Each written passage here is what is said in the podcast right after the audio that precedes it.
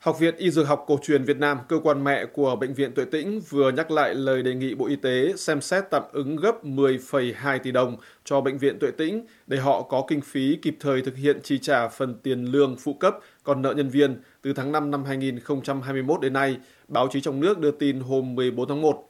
Như VOA đã tường thuật, 40 nhân viên của Bệnh viện Tuệ Tĩnh chiếm 1 phần tư tổng số người làm việc trong bệnh viện đã xuống đường biểu tình ở Hà Nội trong các hôm từ 11 đến 13 tháng 1 để phản đối việc bệnh viện chậm trả lương hơn nửa năm. Những người biểu tình nói họ bị bỏ đói, trong khi lãnh đạo được lương thưởng đầy đủ.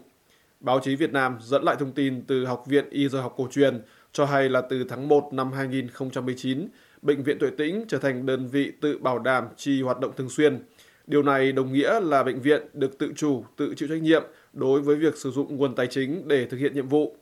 Tuy nhiên, đại dịch COVID-19 đã gây ảnh hưởng lớn đến hoạt động của bệnh viện này. Theo báo chí trong nước, trong nhiều tháng, Bệnh viện Tuệ Tĩnh gần như không có bệnh nhân, công suất sử dụng giường bệnh trong quý 1 năm 2021 đạt 15%, quý 2 năm 2021 đạt 51,19% và quý 3 đạt 12,1%.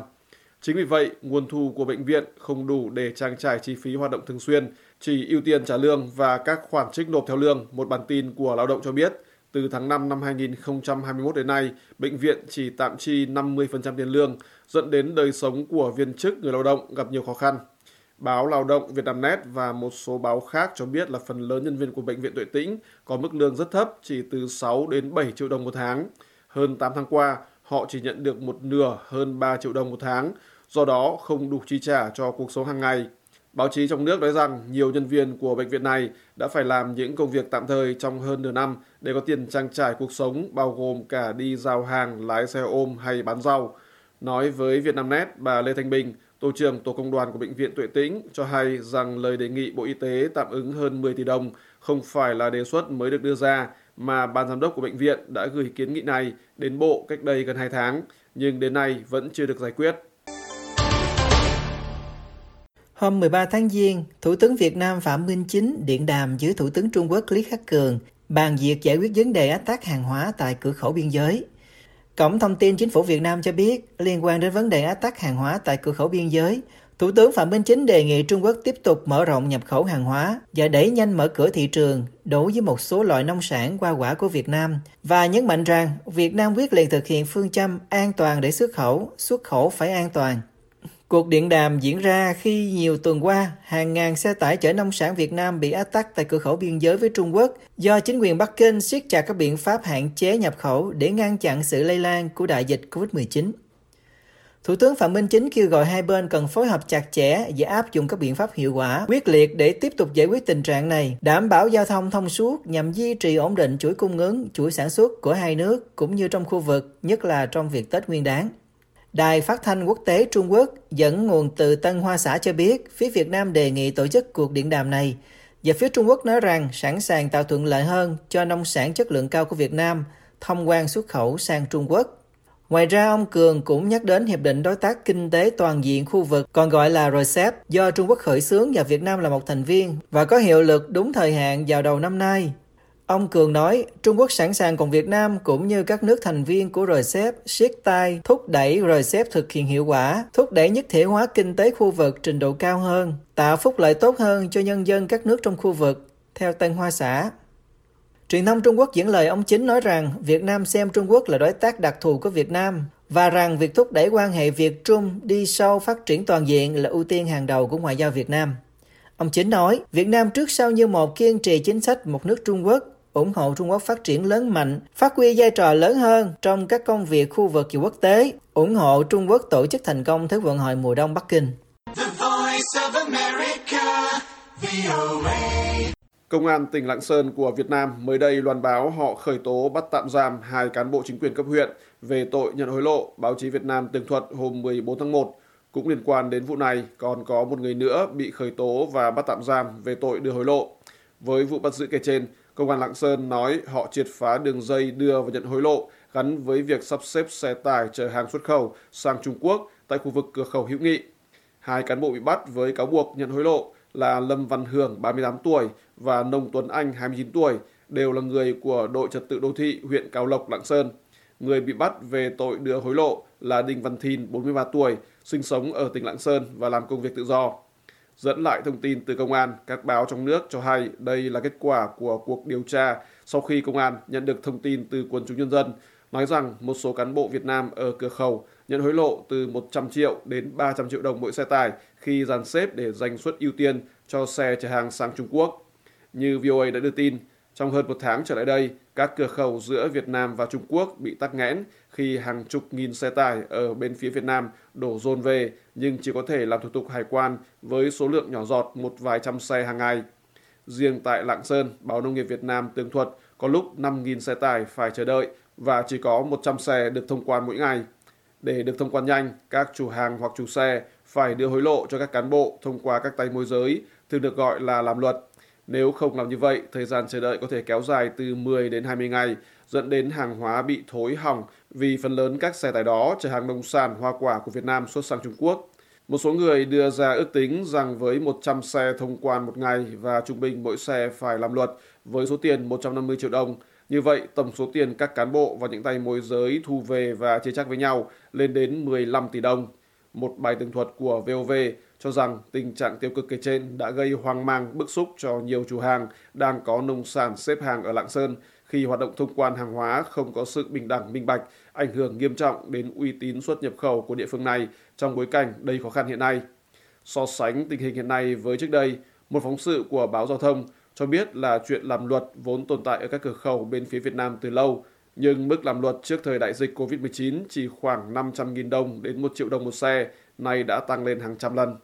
Các cán bộ và những tay môi giới lợi dụng tình hình khó khăn để bắt chẹt và đẩy mức làm luật lên rất cao, song các lái xe, chủ xe không còn cách nào khác buộc phải chấp nhận, báo giao thông viết.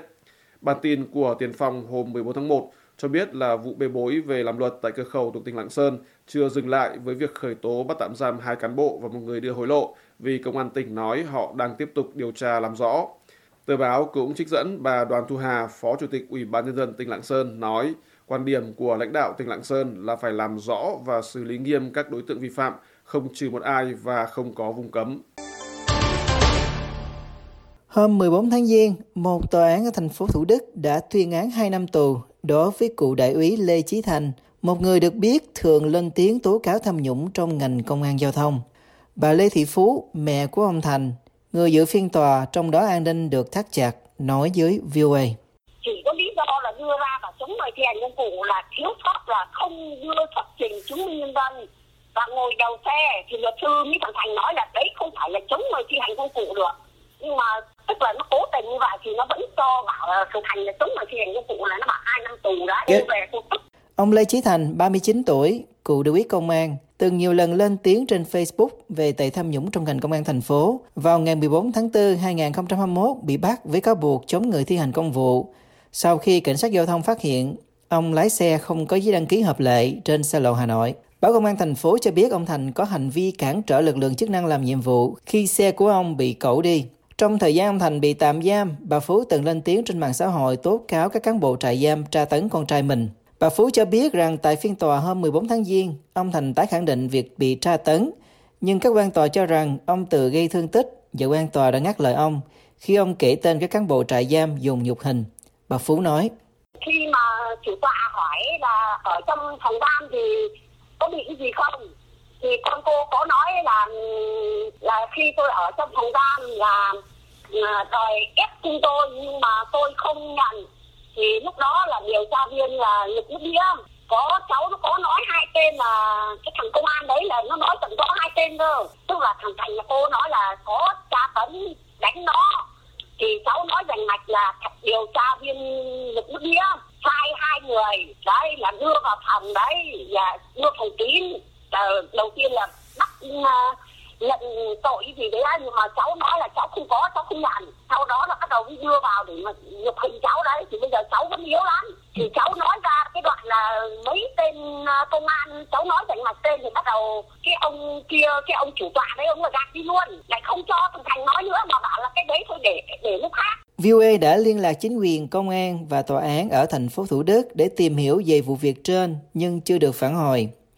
Luật sư Đặng Đình Mạnh, người bào chữa cho ông Thành, viết trên Facebook, Hiện diện trong phiên tòa, sức khỏe của ông Chí Thành trông kém nhiều so với thời điểm trước khi bị bắt giữ. Đi không vững, ông được hai cảnh sát dẫn giải, sóc nách, dìu vào khán phòng xét xử. Luật sư Mạnh, người đã tiếp xúc với thân chủ một ngày trước phiên xử, cho biết nhiều khả năng ông Lê Chí Thành sẽ quyết định kháng cáo bản án sơ thẩm. Ngoài ra, luật sư Mạnh cũng cho biết rằng vào tháng trước, ông Thành bị một cơ quan cảnh sát điều tra ở Bình Thuận tống đạt quyết định khởi tố vụ án về tội danh lợi dụng quyền tự do dân chủ theo Điều 331 Bộ Luật Hình sự. Tội danh mới này cũng giúp trả lời thắc mắc của nhiều người trên mạng xã hội vào tháng 4 2021 rằng tại sao nhà của ông Thành ở quận 12 bị công an khám xét sau vụ vi phạm giao thông ở Thủ Đức. Án chồng lên án là điều mà ông Lê Chí Thành sẽ phải đối diện trong thời gian sắp tới, luật sư Mạnh viết. Ông Lê Chí Thành, người có hộ khẩu thường trú ở tỉnh Bình Thuận, nguyên là đại úy công an làm việc tại trại giam Jack 30D, trại Thủ Đức, Bộ Công an. Nhưng vào tháng 7 2020, ông bị tước danh hiệu công an nhân dân